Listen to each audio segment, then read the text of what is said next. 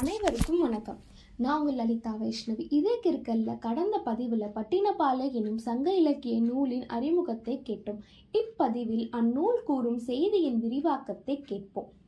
பட்டினப்பாலை எனும் நூலில் கூறப்படும் நகர் காவிரி பூம்பட்டினம் ஆகும் இந்நகர் இயற்கை அழகும் செயற்கை வளங்களும் கொண்ட நகராகும். அங்கு மாட மாளிகைகளும் பல விளக்குகளும் படகுகளும் அவற்றை ஏறி மகிழும் மக்களும் அவர்கள் பாடலும் ஆடலும் நடனமும் நாடகமும் கண்டு களித்த விதமும் நம்மால் அறிய முடிகிறது. புகார் வீதியில் உள்ள படிகளும் அதனை சுற்றியுள்ள திண்ணைகளும் பல கட்டுகளுடைய பெரிய வாயில்களும் இடைக்கழிகளை உடைய பெரிய மாளிகைகளையும் நம்மால் அறிய முடிகிறது. மற்றும் தெய்வங்களை குறித்த வழிபாட்டு முறைகளையும் கொடிமரம் வைத்து வழிபட்ட நெறிமுறையையும் நம்மால் அறிய முடிகிறது.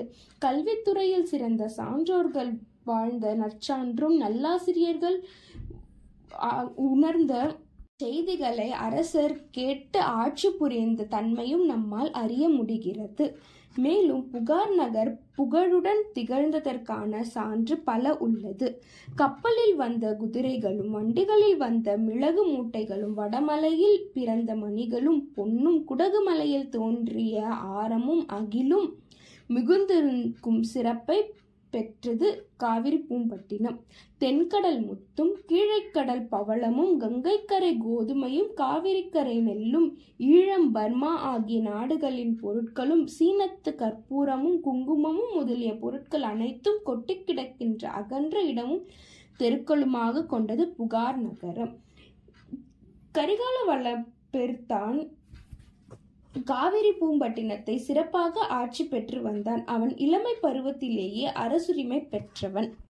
கரிகால் சோழன் வீர செயல்கள் பல புரிந்து நாடு சிறப்புற்று வாழ்ந்ததை பட்டினப்பாலை கூறுகிறது. இப்பதிவில் பட்டினப்பாலை நூல் கூறும் செய்தியின் விரிவாக்கத்தை கேட்டோம். மீண்டும் மற்றொரு எபிசோடில் சந்திக்கும். நான் உங்கள் லலிதா வைஷ்ணவி. உங்களோட கமெண்ட்ஸை எங்களோட ஃபேஸ்புக் பிளாக் பேஜ் இதே கிற்கல்லையும் இன்ஸ்டாகிராம் பேஜ் இதே கிற்கல்லையும் பதிவு பண்ணுங்கள் தொடர்ந்து இதே கிற்கல் பாட்காஸ்ட்டை Hubhopper Spotify Amazon music போன்ற வலைதளங்களில் கேட்டுட்டு வாங்க. நன்றி. வணக்கம். மீண்டும் சந்திப்போம்.